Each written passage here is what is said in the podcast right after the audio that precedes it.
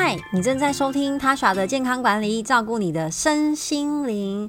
各位听众们，新年快乐！很感谢大家在过年期间还是有收听这一集新年特别集、过年特别集。那最近大家见到面啊，或是在 LINE 上面聊天，除了关心说，哎，过年去哪里玩啊？有没有去比较好玩的地方推荐啊？有没有吃什么好吃的啊？体重胖了几公斤啊？除了以上常见的问候语之外，还多了，哎，你确诊了吗？哦，那你确诊完有没有什么症状啊？就是后遗症。随着现在政府的防疫政策陆续的解封，超多我朋友都飞出国了。那除了有人飞出国之外，也有人飞回来。大家不要忘记哦，在玩乐的同时，要记得新冠病毒的威胁还在。台湾胸腔暨重症加护医学会的理事长王鹤健理事长指出说，近期每天新增的确诊人数是持续的上升，增加的幅度超过二十 percent。台湾卫福部的指挥中心也曾表示，确诊数恐将进入快速增加期，因为这段时间过年过节嘛，大家聚餐聚会的机会变多了。可是防疫的政策其实逐渐的松绑，不过大家本来见面吃饭就不太会戴口罩啦，尤其如果又是在自己家里或是在餐厅的话，所以接下来可能是下一波的疫情高峰。根据统计呢，新冠肺炎的死亡病例中，九成为慢性病患。七成为六十五岁以上的长辈，显示为呢，高龄族群跟慢性病的族群应该还是要万分的小心。那王鹤健医师有提醒说，高风险族群感染新冠肺炎之后呢，会比一般人更容易转为重症，或是引发严重的并发症，不管是呃心血管中风或是心肌梗塞等等。而近期呢，政府也新增了气喘为新的一组危险族群。若感染了病毒，它会以侵犯肺部为主，所以你会觉得呢，特别容易喘，或是持续的咳嗽，对于肺部呢有一定的负担，一定要多多注意有没有转为重症的情况，要及时的送医。预防确诊最有效的方式呢，依然是戴口罩、勤洗手，而且就算你确诊。之后呢，也没有无敌星星哦，非常有可能会重复感染。我已经有听到身边的朋友呢感染了两次，那可以居家准备一些营养品来增加身体的抵抗力。如果真的不小心确诊了，这些营养品呢也可以帮助你的身体更快的缓解症状。这些也是我自己家里常备的一些营养素，我给大家参考。第一个就是维生素 B 群。在染疫确诊之后呢，整个人就跟感冒一样，会觉得啊没有力气、无精打采、病恹恹的感觉。尤其呢，身体在这种感染的情况之下，能量的代谢需求其实是大幅的提升。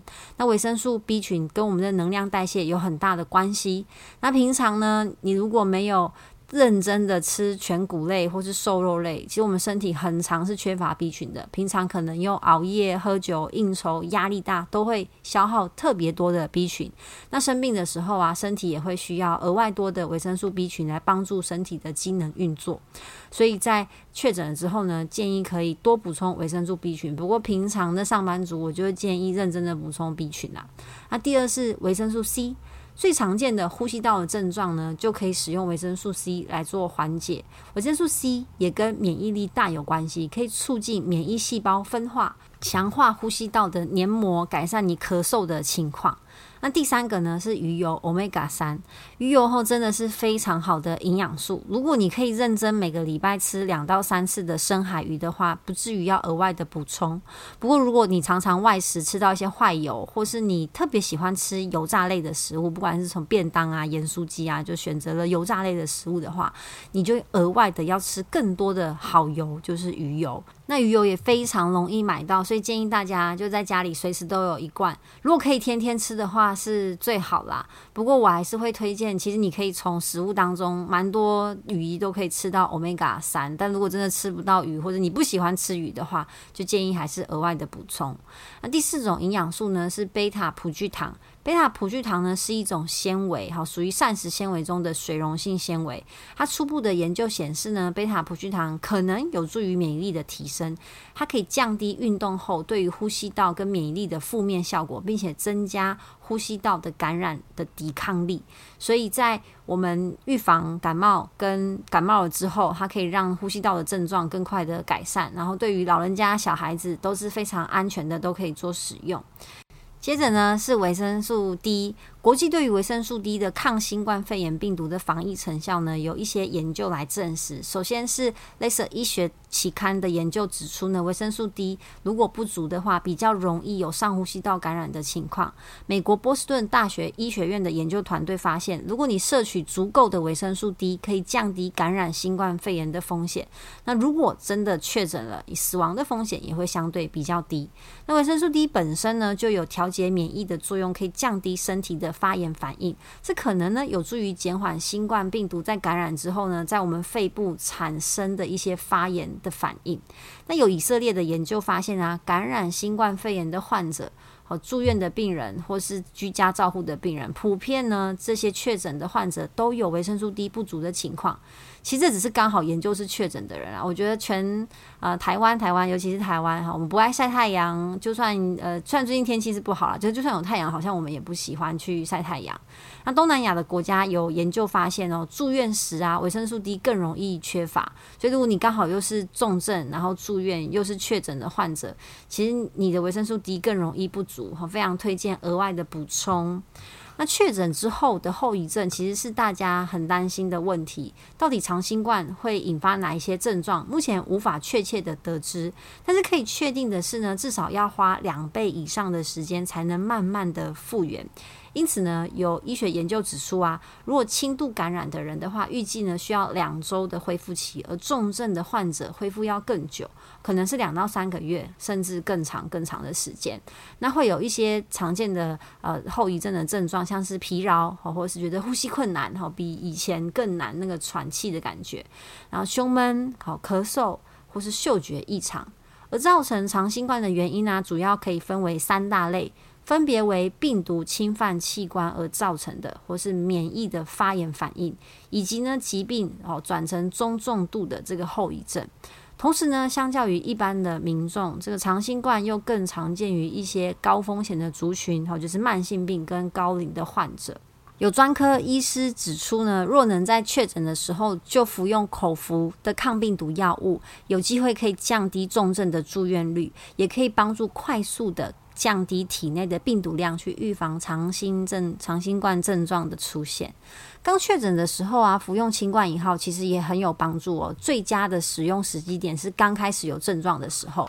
不过清冠一号不是预防保健的营养品，跟我们刚刚前面讲到的维生素们还有鱼油是不一样的，它是处方药物。长庚医院就有发公告跟一般民众说啊，清冠一号不是用于预防保健，没有感染确诊的人不建议使用。不正确的使用呢，反而会有肠胃不道不适，甚至让免疫力下降等副作用。而且我最近看新闻啊，大陆的疫情不是爆发吗？有蛮多民众就从台湾买药物要寄送到大陆，好给他们的亲友。目前最抢手的，除了普拿腾之外，还有清冠一号。那有些人就怕说啊，以后买不到会涨价，所以就大量的采购。我会建议大家，如果真的买不到，或者你觉得价格太贵呢，你就用刚刚讲的那些营养素好做代替，因为那些营养素还可以当做预防。那如果真的好确诊了，其实多吃这些营养素、综合维他命，当做常备药，也是可以帮助身体的免疫力。那矿物质锌也是帮助免疫不可或缺的营养素。那从天然的食物摄取，你可以吃牡蛎啊、虾、猪肉、牛肉、蛋，一些动物内脏。最近刚好冬天，乳制品、核桃、一些坚果、南瓜子、豆类食物等等。我也蛮推荐家里可以常备乳清蛋白。好，那如果你对乳乳清过敏，或你不喜欢那个味道，你可以选大豆蛋白。